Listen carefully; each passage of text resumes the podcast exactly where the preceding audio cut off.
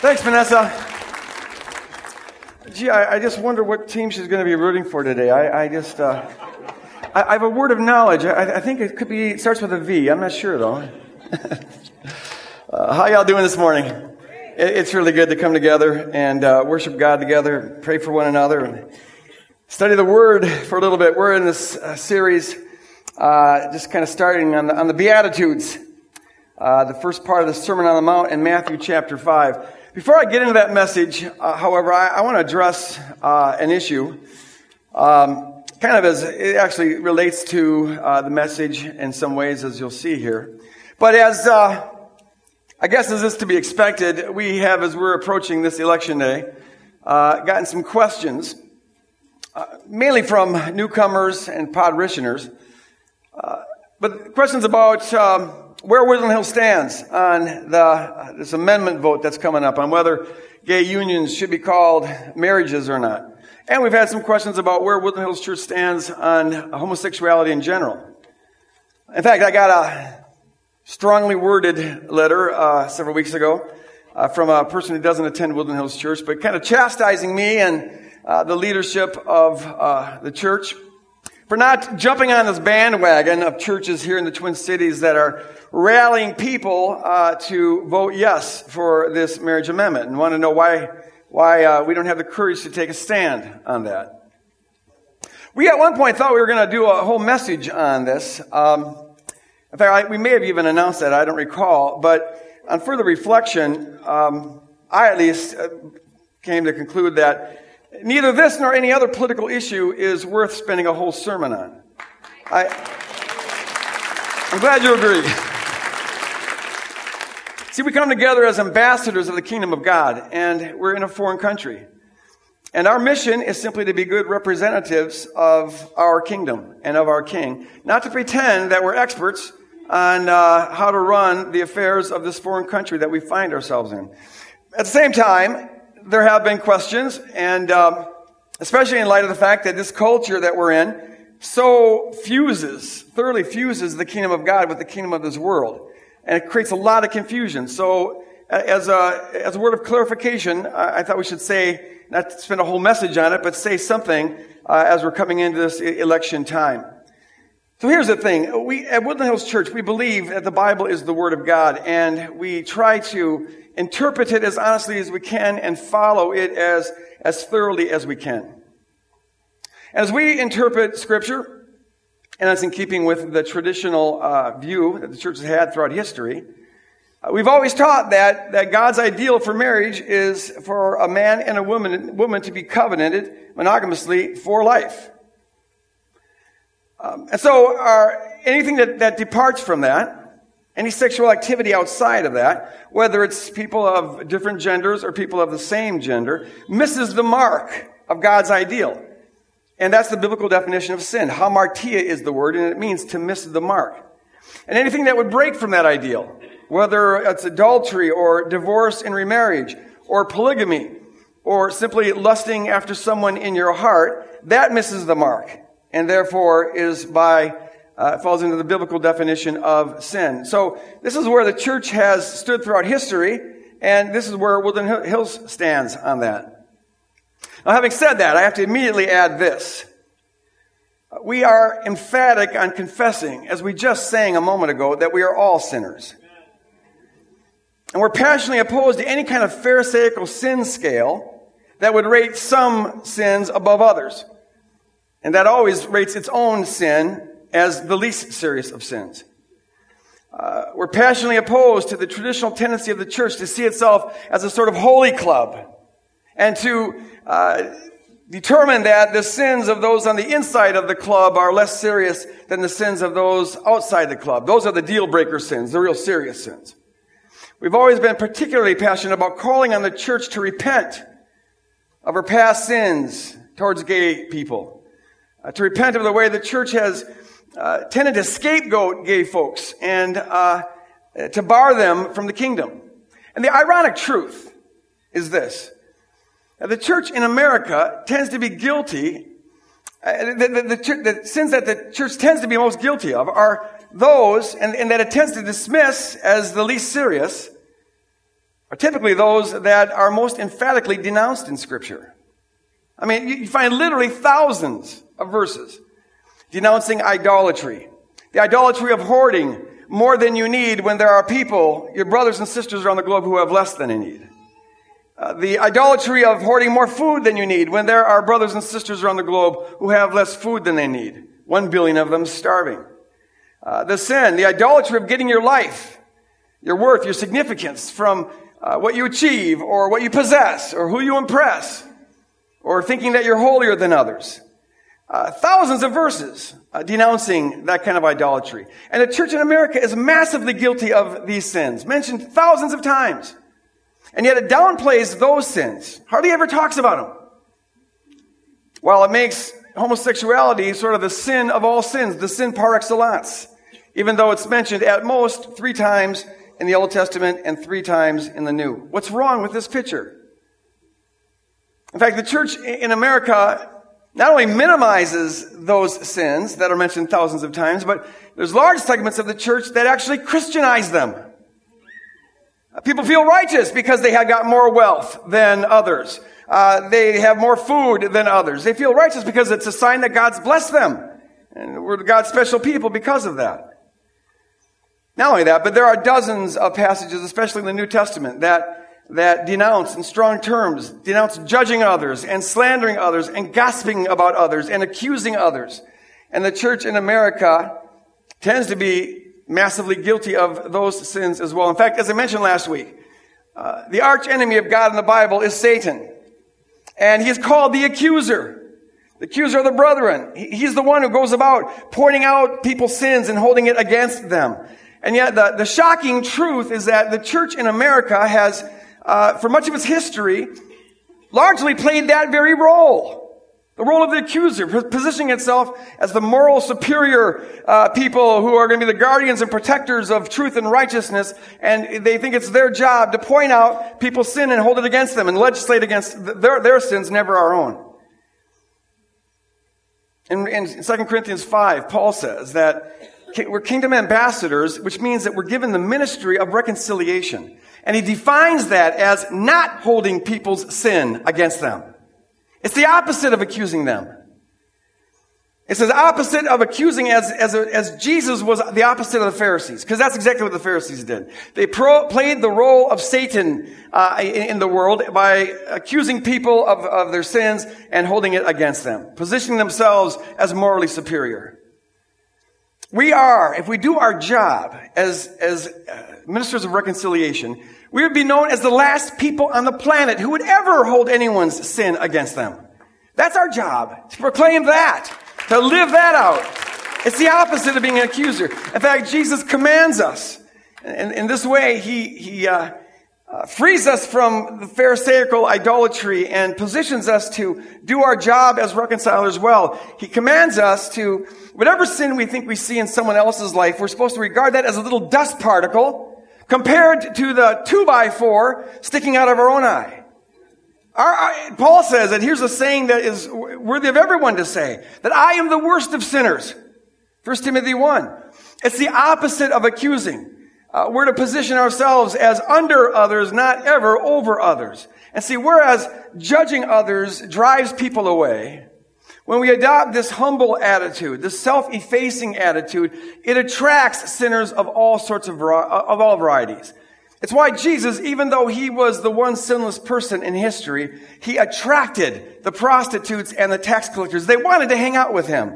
We have passages in the Gospels that tell us that he went to parties with them. He, they, he fellowshipped with them. They were his friends. But they steered clear of the Pharisees. For the same reason that the groups that the church scapegoats stay clear of the church. The Pharisees were out there trying to pass laws against them. See, I, I'll say this straightforward. I thank God for the increasing number of gay folks that attend Woodland Hills Church. They are a source of encouragement to me.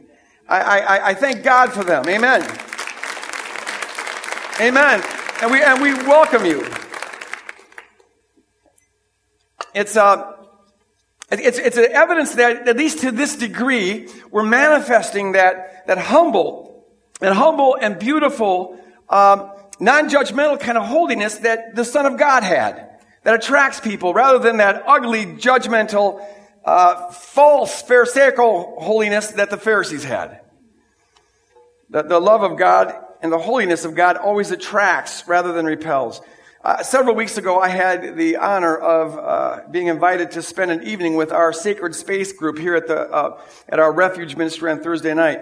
Sacred Space is our support group for gays and lesbians and bisexual and transgender people, and we call it Sacred Space. And I would tell you that it, it, as I was there the other night, it felt sacred to me. It felt sacred. It felt like this is the kind of of uh, group that Jesus would hang out with. In fact, I know from the gospel it's the kind of group that he did hang out with. And as we spent the night together, it was, uh, Jesus was tangibly present there. Uh, these folks are at different places in their walk with God, as are we all. Uh, and for some of them, their sexuality isn't the issue that God is working with right now. For some of them, it is, but for others, not. And that's okay. Because we all know from our own experience that uh, God doesn't work at all of our issues at once. And only God and those who are closest to us can have the wisdom to know what issues should be worked at when and at what pace. And everybody else who's not in the inner circle, their job is simply to love and bless them and, and trust that God is working in their life. And then to leave it at that. And to be honest, some of these folks uh, at, at, Sacred Space wouldn't necessarily agree with our stance on God's ideal uh, for, for marriage. But they feel a love and an acceptance that is greater than that difference. And so they want to hang out. And I thank God for that. Um, and in fact, that difference is something that, that we can talk about as we're on the way. Um, as we talk about all of our differences as we walk and as we uh, move towards Christ likeness, uh, these differences come out. But see, we discuss these differences on the way, walking hand in hand, holding hands as we journey uh, towards Christ likeness, as we're following Jesus. Uh, we talk about these differences from the inside of the walk, not as a precondition for getting in the walk, as though we were holier than anybody else. You see. And it's that discussion that in part helps transform us. Uh, and so we embrace them as brothers and sisters in Christ who are, like all of us, on the way.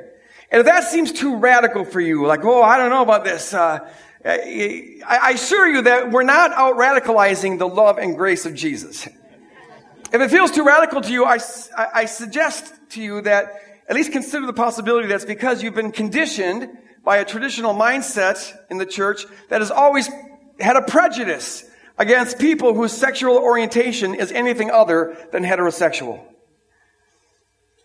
And now, about this uh, marriage amendment issue, let me say this. Caesar, we're ambassadors stationed in this foreign country, and Caesar in this land uh, ask our opinion about what we think would be good for the broader culture. We call those unions uh, marriages or not?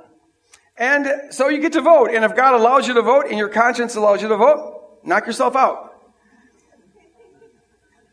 But see, in light of what I've just said, do you think that I, as a leader in the, in the church, that I, it would be my place to tell you whether or not you should vote or how you should vote if you're going to vote? Right. No.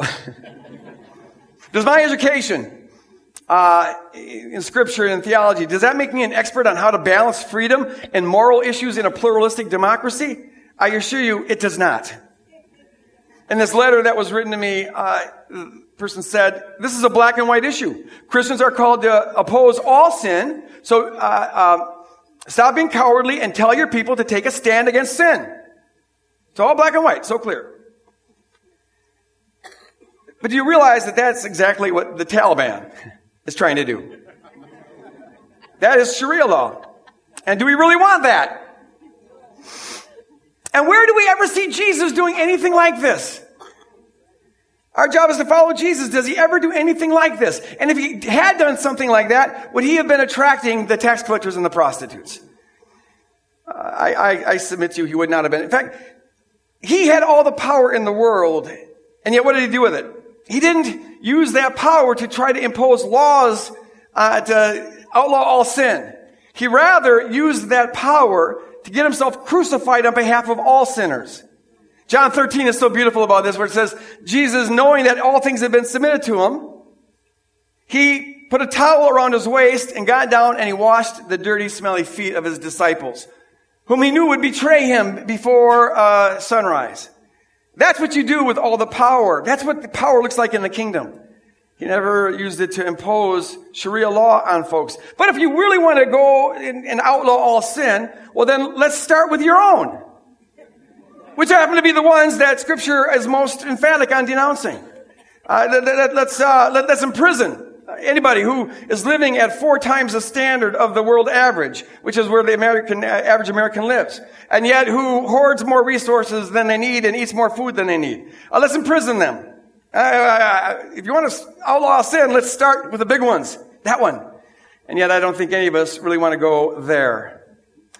So I, I hope you can see how completely screwed up this kind of thinking is. Uh, it sounds so righteous. We're going to take a stand against all sin. And yet, uh, that's not the way it certainly would work in a democracy. Uh, we should uh, be opposed to our sin before we try to impose it on, on others. My job as a leader in the church and the job of all pastors is to equip the saints for the work of ministry. That's what the Bible says. It's to empower people to serve and, and to love others and to manifest the character of God as we advance the kingdom of God. It's not to rally folks or to try to get power to run the kingdom of the world. Two very different things. And somebody listening to this maybe is thinking, I, I, I suspect someone's going to be thinking to themselves, oh, boy, he just doesn't know how much is at stake here. Uh, he doesn't understand that we're on a slippery slope and government's going to take away our, our rights, they're going to take away our right to call homosexuality sin. And, and, and we're going to be thrown into prison. And, and he just doesn't understand that if Obama gets elected and the liberals take over, well then, then America as we know it will come to an end. And believe me, I know all of that fear propaganda. People send it to me. all right? It's one of the downsides of my job. Uh, people send it to me, and I know all the arguments for and against. Believe me, I know that. But see, I want to say this, without commenting on any of that, whether you think it's true or not. If you have any fear in your life, I submit to you, you're not keeping your eyes fixed on Jesus and you're not putting your trust in God. He's not given to us a spirit of fear, but a power and love and sound mind. And look at presidents come and go, and, and laws come and go, and policies come and go, politicians come and go, and even nations, all of them come and go. But Jesus Christ reigns forever and ever, and of his kingdom there will be no end. And that's the hope of the world. Put your trust in that. We're ambassadors in this foreign country, and, uh, and, and our job is to do what our king calls us to do. Caesar invites your opinion, and if you've got one and your conscience allows you, then feel free to give it. But never forget that it's not how you vote, if you vote every four years, that's going to make a difference in, in, in, the course of history. It's how you vote every day of your life. It's whether or not you vote for Jesus with every decision you make. That's the vote that's going to make a difference. And my job and the job of pastors is to empower people to make that vote day in and day out. That's where the future of the world lies. Our attitude, I, I suggest you, our attitude should be exactly that of Paul's when he says this.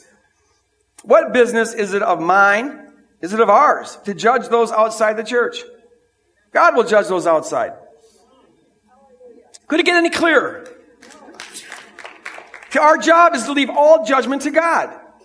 Because we're called to be ministers of reconciliation, which means we don't hold people's sin against them. Leave that to God. And our job is to vote yes with every decision we make. And we, the way we vote yes is, is by manifesting God's character uh, by loving and serving all people, by loving and serving gay people and bisexual people and transgender people, uh, lesbians, by loving and serving tall people and short people and thin people and robust people, by loving and serving Democrats and Republicans and Green Party and communists, by loving and serving uh, people who cheat and people who swear and people who who harm their bodies and people who judge others. Yes, even them and people who are think they're holier than others. Our job is to love all people at all times in all situations in all circumstances. No ifs, ands, buts, exceptions, exemptions, suspensions, or anything of the sort. It's just to love. Live in love as Christ loved us and gave his life for us. That's our job. And that's what we rally around. All right, amen. Amen. Amen. Okay. Well, it wasn't a whole sermon. it's kind of better part of one, though. Okay, let's get to the message for today. Uh, yeah. All right, here we go. So we're uh, dealing with the Beatitudes, and you'll see that actually that, that little mini sermon uh, was uh, it relates to this. Uh, so we're looking at the Beatitudes, uh, these blessings. Remember, these Beatitudes aren't rules that we're to follow. Uh, these are these are uh, descriptions of what it looks like to follow Jesus, what it looks like to be part of the Blessed Revolution. And so today we're going to look at the first two of these Beatitudes. So we're entitling this message, The Dependent and Those Who Mourn. This is how we're salt and light, right? Uh, if you weren't here last week, I encourage you to get that message because it sets the framework for this whole series that we're in.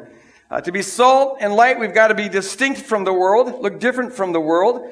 Um, and uh, uh, in doing that, we're a sign of the covenant. That's what uh, that's the function of salt in the Old Testament. Uh, and we're a sign of the covenant when our life is a billboard putting on display our unique kingdom and our unique king in a way that invites people to come into this blessed revolution, to come into the kingdom. It's the kind of salt and light that Jesus was, that attracts tax collectors and prostitutes. It's the kind of salt and light that doesn't uh, uh, doesn't moralize over others and uh, and put them under your, your authority and thinking, position you as holier than others. So here's what the first two uh, Beatitudes look like. Blessed are the poor in spirit, Jesus says, for theirs is the kingdom of heaven. Blessed are those who mourn, for they will be comforted. First two Beatitudes. Poor in spirit in a first century Jewish context. Um, it had, it meant basically someone who's depleted, someone who's broken, someone who's empty. And it could refer to uh, someone who is materially in poverty, uh, physically poor, but it could also refer to anybody, whether they're rich or poor, who's come to the end of themselves, who's empty, who's depleted. This phrase, those who mourn, um, the best commentaries I found uh, argue that that refers to a specific kind of mourning that was that you find in the Old Testament. Uh, most of what Jesus says comes out of an Old Testament context. So those who mourn, uh, it referred to the mourning of the Jews uh, as they were in exile. You read a lot about this in Isaiah, for example, and uh, you find that phrase, those who mourn are those who are in exile and who are under oppressive pagan rule. And so this phrase can refer to anybody who's lost all that they have. Uh, they've lost all that they could rely on. They feel like foreigners, uh, aliens in a foreign land. I like the way the message uh, paraphrase of the Bible uh, puts it. For reading purposes, I think the message is about the, the, the, best thing out there. It's a paraphrase, not a translation, but it's very readable. And more often than not, I think he captures the essence of a passage uh, well. Uh, he, the message Bible translates or paraphrases this verse like this You're blessed when you're at the end of your rope. I like that phrase. With less of you, there's more of God and His rule. That's the kingdom of God, the reign of God. You're blessed when you feel you've lost what is most dear to you. Only then can you be embraced by the one most dear to you. You're at the end of your rope. Blessed are those who are poor in spirit. Uh, it's, it's to come to the, no, you, you, no longer can rely on your own resources. You can no longer rely on your own ingenuity. You can no longer rely on your own strength to get things done. Uh, you're no longer independent and self-reliant. And Jesus says you're blessed if that's the case. And blessed are those who have lost what's most dear. When you've lost the resources that you usually use to be self-reliant, you've lost the resources that empower you to figure things out on your own and to uh, be independent on your own. And Jesus calls both of these blessed. In our culture, we would call them cursed. But Jesus calls them blessed. And it really takes us to the heart of the kingdom of God because it takes us to the heart of the fall. And follow me on this. This is, this really is, is foundational for, for, for the rest of the, the Beatitudes they're going to follow. Uh, when human beings rebelled against God, we, we find this uh, expressed in, in Genesis 3 with the story of Adam and Eve. Uh, our, our rebellion against God was really a declaration of independence. Humans were created to be completely dependent on God. God created us so that, that uh, we, we, were supposed to get all of our, our core worth and identity in life and, and sense of being loved and having importance and our security from God alone, nothing else.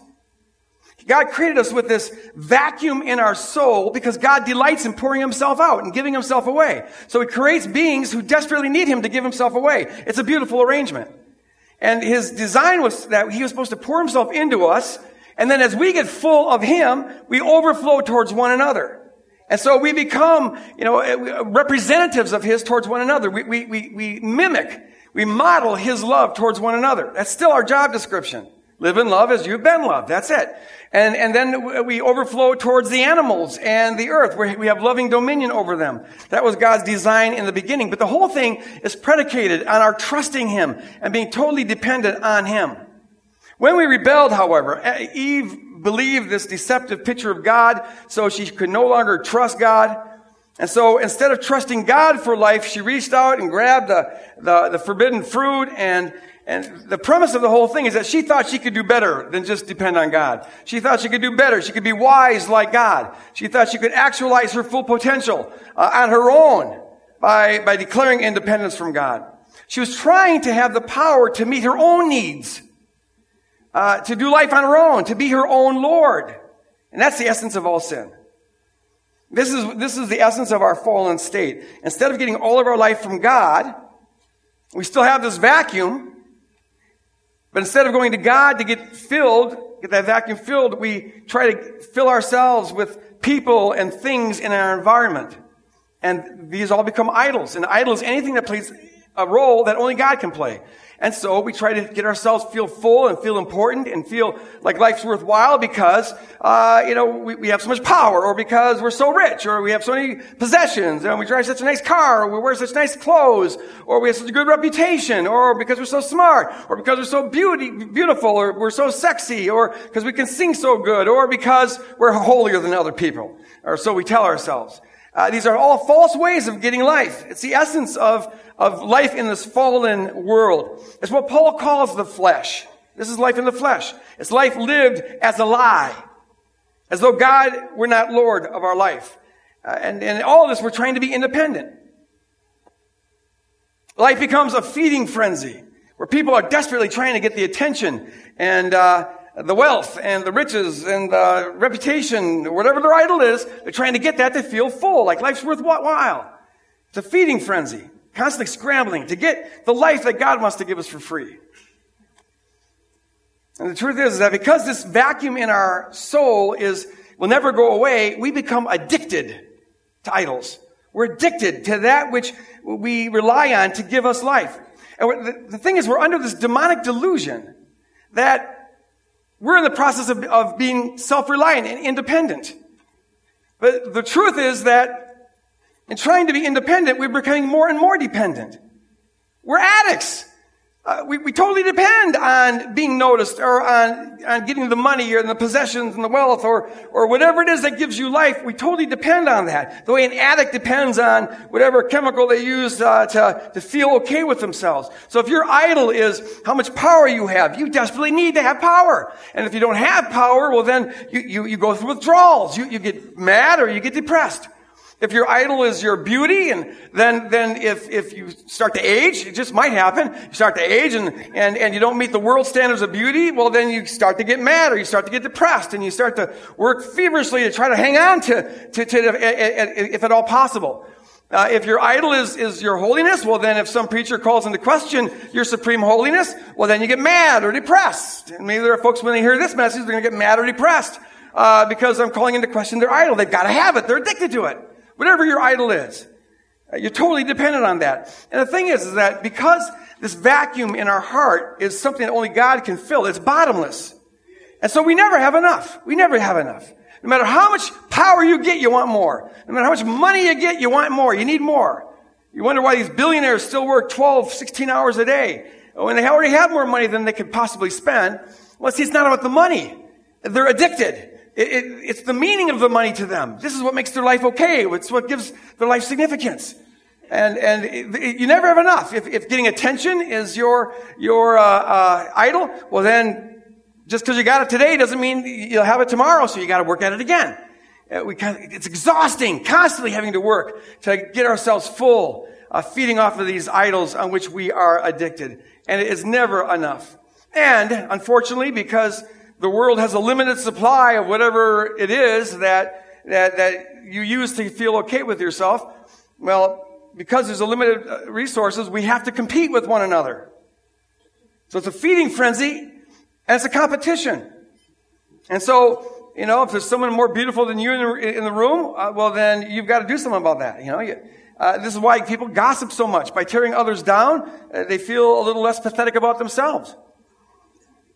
They got it's a way of filling themselves. And so we compete. And all, the source of all misery in this world and all conflict and all hatred and all violence is this. competing with one another to try to get the idol that we need. It's the source of, of, of all the bloodshed. We're trying to be independent. We're trying to be self-reliant instead of trusting God, and that causes all the, the misery that we find in our world. And because we're in this flesh framework, this fallen framework, we, we tend to admire those who are independent and self-reliant. We admire that. The winners at the, at the idolatry game. And we look down on people who are needy. It tends to be the case, especially here in America, because uh, this country is founded on rugged individualism and rugged independence. So we really admire the independent and, and the individual, right? And we have a right, we have rights uh, to liberty and, and, and we have a right to, to freedom and a right to pursue happiness. And, and we have a right to do whatever we want to do to protect our stuff. We have a right to our stuff and a right to protect it. And, and if you, we have a right to have our boundaries. And if you step over those boundaries, I have a right to a lawyer, uh, to sue you for doing that. You know, rugged individualism, rugged independence. We admire that. Look down on, on, on folks who are needy. But see, Jesus exposes the demonic deception that we're under when we think that that is really independence. And so he says, blessed are you when you don't have that. Blessed are you when you're at the end of your rope. Blessed are you when you've lost what is most dear to you. Uh, blessed are you when you feel like you're in exile. Blessed are you when you're empty because now you can finally perhaps get filled with God. And blessed are you when you don't have stuff to cling to because now you're finally in a position where you can let God cling to you. Um, and, and, and this is, now you're on the road that leads to eternal life. When you have nothing to fill yourself with, now you can be filled with God. Nothing to embrace, now you can be embraced by God. Now you're in the position where God created us to be, where our, all of our needs are being met by God. See, this is why Jesus said it's hard for rich folks to get into the kingdom of heaven and for powerful folks and for anyone who succeeds at the world's idolatry game. Because if you're, if you're one of the winners at the world's idolatry game, well, then you can keep feeding yourself. You know, you won. The resources are yours. So you can keep feeding yourself. And as long as you're feeding yourself, you can dull that ache in your soul that hungers for God. And, and you can, you can distract yourself from that. If you've lost, if you're a loser at the world's idolatry game, well, now you're in a, a position where you can more readily uh, accept, lean on God to fill those needs. Precisely because you don't have the stuff the world offers. That's why Jesus tells us that the best thing that can happen to us, the best thing that can happen to us is for us to lose. The best thing that can happen to us is for us to come to the end of ourselves. The best thing that can happen is for the, the, the, the addiction that we have to be broken and to go through that withdrawal uh, period uh, where we mourn. The best thing that can happen is for us to lose the wealth and to lose the beauty and to lose uh, the talent and whatever it is that we're relying on to feed ourselves in an idolatrous way. Best thing is for us to lose that. Because now we can get, we can feel our need for God and feel our emptiness and feel our, our alienness so that we can be comforted by God. It really makes you wonder. It's got to make us question. Um, this common mantra that we find out there it says that we are in this country in America so blessed because we have so much stuff. That's a blessing. It's, it's proof to many that we are favored by God. Look at, we've got so much food and we have so much wealth. Really, really. Um, now, you, that can be a blessing. The wealth can be a blessing if we use it in a kingdom way. Okay, that can be a tremendous blessing. But if we don't, it becomes a curse.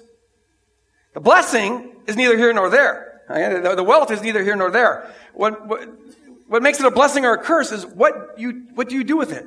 Do you submit it to the king or not? And the trouble is, is Jesus and, and uh, Paul warn us, uh, the trouble is that there's something very addictive about wealth and about power. Um, it, it, it takes a lot of character to have it and yet not feed off of it to have it and yet genuinely still rely totally on God. Uh, not many people can do that. It's like smoking. You know, some folks can have a cigar occasionally or a cigarette and, and, and that's it. You know, and then they go in a couple months and no problem. Others, and it tends to be most, you have one or two and boom, you gotta have a third and now you have to have a pack and now every day you have to have two packs or whatnot. Or with alcohol. Some folks can have a drink and, and they're fine. Others, you have one drink and boom, you're gone. Uh, three months later, you come out of your stupor, you know? Um, so, some people can handle it, But most people can't. And that's, that's how it is with wealth and, and power and all the things that, that uh, we might use uh, as, as idols to fill the hole in our soul. If you're good at it and you're really getting fed, it makes it a whole lot harder to genuinely rely on God. And all the evidence suggests that most Americans, at least, can't handle the wealth. I mean, all studies show that the average American, uh, average, average evangelical American gives uh, roughly 3% of their income away, gives 97% to themselves. We, we live at four times the global average, um, and yet we keep 97% of what we get for ourselves. While there are people in the world who are starving. One billion are starving to death, and yet we keep 97% to ourselves. That is evidence of an addiction. There's something very screwy here. You can tell when a person's addicted when they don't behave naturally, when they, when they do, when their behavior is just screwy, you know, they, they do crazy stuff to feed themselves, right? Uh, well, this is bizarre for people who are followers of Jesus and who have uh, called him Lord, and he tells us to share and to live with outrageous generosity and so on and so on, and yet 97% is spent on ourselves. What could explain this? What explains it, folks, is addiction. We're, we're, we're addicted. And so Jesus says to come into the kingdom, we've got to die to that. We've got to die to that. We must die to our idol addiction, die to all that we once held dear, die to our fierce independence and, and our, our rugged individualism, and die to our rights. To come into the kingdom means we give everything over to the king. And we become utterly dependent on our king once again. The condition for entering the kingdom, the condition is to give everything, including our very life, over to the king so it becomes property of the king for him to use however he sees fit to advance his kingdom. And we're not earning God's love. No, we've got that already. We're not achieving anything, getting brownie points with God. Oh, look how much I gave up. No, it's not like that at all. It's just that this is what it means to enthrone him as king of our life. This is what it means to have a right relationship with God. We turn over everything to God, acknowledging that he owns it because, as a matter of fact, he does own it. And to the degree that we think and act different than that, we're not being rightly related to Him. You see how it goes? So to come under His reign is by definition to surrender everything over to Him. That's why Jesus said in, in Luke 14, He says, those of you who do not give up everything, everything you have, cannot be my disciples. Pretty clear. If you don't give up everything, you can't be my disciples. Sometimes Jesus calls people to literally give up everything. He told the, that rich young ruler, um, go and sell everything you have and give the proceeds to the poor. And the reason is because Jesus knew that this guy was seriously addicted. And the only way he's going to have any hope of coming into the kingdom is to go cold turkey. End it now. Stop now. For most, Jesus allows us to legally own some things. He, his disciples still legally had houses and legally had their fishing boats and legally owned some clothes, but they understood that it wasn't theirs uh, God was giving it to them on loan, and so they got to use it. And so we're to give everything over to God, and then what He tells us we can enjoy, we can enjoy. And so enjoy it and don't feel guilty about it. Enjoy it. But if He says give it away, or if He says share it, if we're, if we're in the kingdom, we must give it away or share it. Because it's not ours to decide what to do with. It's His. It's the most fundamental posture of a kingdom person. What, what do you want to do with this that is yours? Should I enjoy it or should I give it to others to enjoy? And see, to the degree that we hold on to things as though they were ours, we've got to go through the mourning of giving them up. And it can be a mourning process. We're, we're getting weaned from our idol addiction. And it's not a pleasant experience. In fact, all spiritual disciplines are really about this. They're the process of getting weaned from uh, our idol addiction. And it can hurt. As uh, those of us who have gone through uh, coming off of any kind of chemical addiction, you know, it, it, it's not pleasant. It's, it can be painful. It's, it's, it's, but, but we, we die to ourselves. This is what it is to die to ourselves. Paul says he crucifies himself daily. He says he buffets his body like an athlete, athlete in training. That's not necessarily a pleasant experience, but it's absolutely crucial if we're going to be kingdom people because it means we surrender everything over to him. On top of that, There's been times and places throughout history where becoming a follower of Jesus meant that you were rejected by your loved ones. And there's that, that kind of mourning where you're treated like an alien. That, there's that kind of mourning. There's, uh, where, where in some periods in history, and yet today in some places, people are, if you follow Jesus, you're thrown into prison. You're beaten. You're tortured. Sometimes you're executed. And so there's that kind of suffering as well. And even to this day in our culture, even though it's officially open, not hostile to Christianity, if you get radical about following Jesus, there will likely come times when family members and friends will at least view you with suspicion. Uh, you're, you're, acting weird. You're not conforming to the norm. And whenever somebody doesn't conform to the norm, those who, who are, if I have their security in being normal, are going to get worried. It's like you're, you're not fitting in. They may even get mad at you. You start doing Christmas in a Jesus kind of a way instead of in the cultural kind of way, and, and you could get some disgruntled people. And you may experience some rejection. There's that kind of mourning uh, where you're treated like an alien, but be okay with that because, as a matter of fact, you are an alien. And so we're, we're, this is the, an appropriate kind of mourning that we go through. Jesus calls all of this blessed. To our culture, it sounds like a curse because our culture is just so into uh, being self-reliant and avoiding pain, not going through mourning, living life as happy as possible. And so what Jesus calls blessed, the culture calls cursed. But this, folks, is the blessed revolution. Because when you lose everything, then you can gain the one thing you really need. When, when you, you have died to all that this life offers, now you're in a position where you can find true life, praise God. When you become utterly empty, now you're in a position where you can find out what it is to really get full when you have surrendered everything that, that, that you once held dear, now you're in a position where you can be embraced by the one who in truth is the, the, the dearest of all. Uh, when you've made yourself poor, now you can find out what it really is to be infinitely rich. And when you've lost all your rights, now you can find out what it is to have true freedom.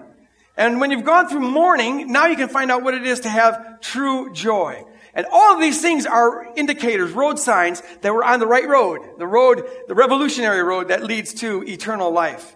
See, that, that's true blessing. The house and the cars and the, and the insurance and the nice bank account and, and whatever, those are, are nice things. If God lets you enjoy them, enjoy them. But those aren't true blessings.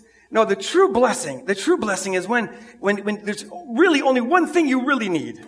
One thing. And that is the love of God that is revealed on Calvary. That is blessed. That is freedom. That is joy. When, when you're in the position where you no longer need to chase after idols and you can opt out of the feeding frenzy game, uh, that's blessed. That is freedom. That is joy.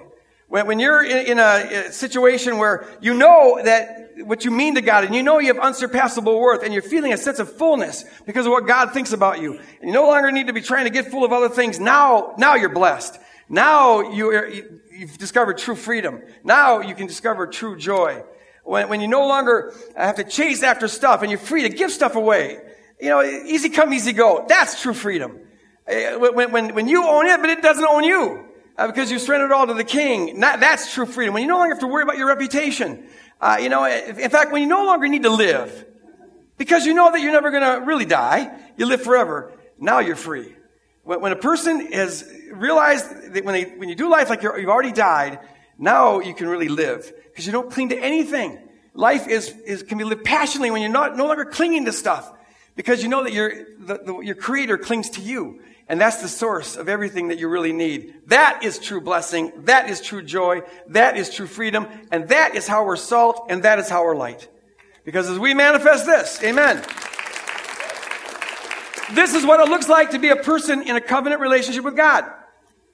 And so, in living this way, if these are qualities that, that characterize our life, now we're, we're, we're the sign of the covenant.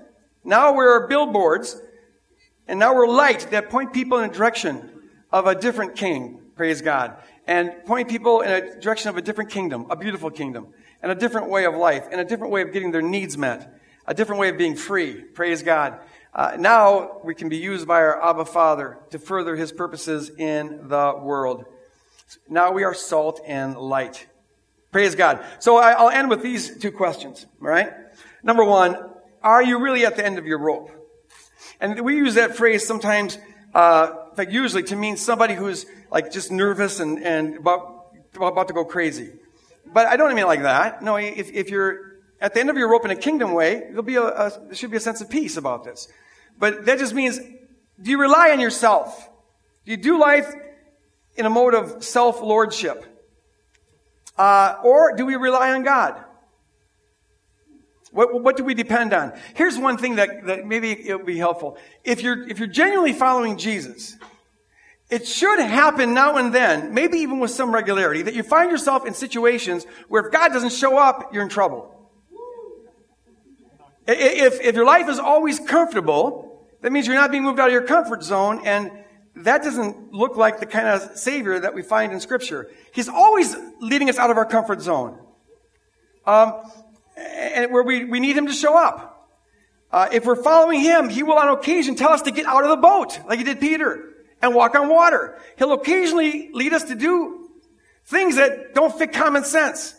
He'll occasionally lead us to welcome somebody that we don't know, talk to strangers, uh, in various ways, manifest love to people on the street. He'll have us do weird things. He'll sometimes lead us to give, give away more money than we think we can afford.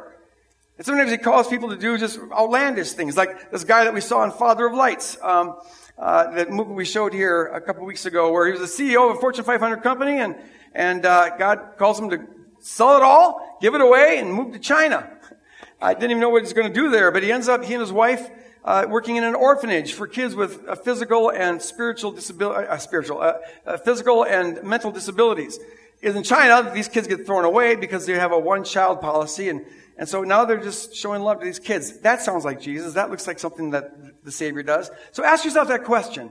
And if the answer is no, you're always living in a comfort zone, then don't try to crank out, uh, you know, the, the beatitude, but rather just reorientate your life around Jesus and follow him and listen to the promptings in your heart. The second thing I, will leave you with is this. And this is a good exercise. I encourage you to do this on a regular basis. I, I find it to be very helpful.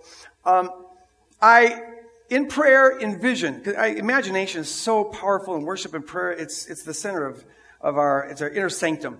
And in prayer, I envision, first of all, my life. I just represent me. And then as I see myself, I, I say, you're owned by God. And then I represent myself giving me over to God. And then I go through all the things that I own. All things that maybe you might hold dear. You envision your house, you envision your car, whatever it is. And as you envision each one, just say, you are the property of Jesus Christ. Sometimes I even represent it, I even see kind of a, like a little name tag on it, owned by Jesus Christ. And I give it away. And then the other things that are maybe uh, less tangible, but you represent them in certain ways. Your reputation, or recognition, or, or acclaim, or whatever it is. You represent things that are important to you and you give it away. It belongs to God. And then, most difficult, I represent loved ones in my life. And as I envision them, they too belong to God, not me. And so I give my wife to God, and I give my kids to God, give my grandkids to God. I can enjoy them, uh, but I cannot own them.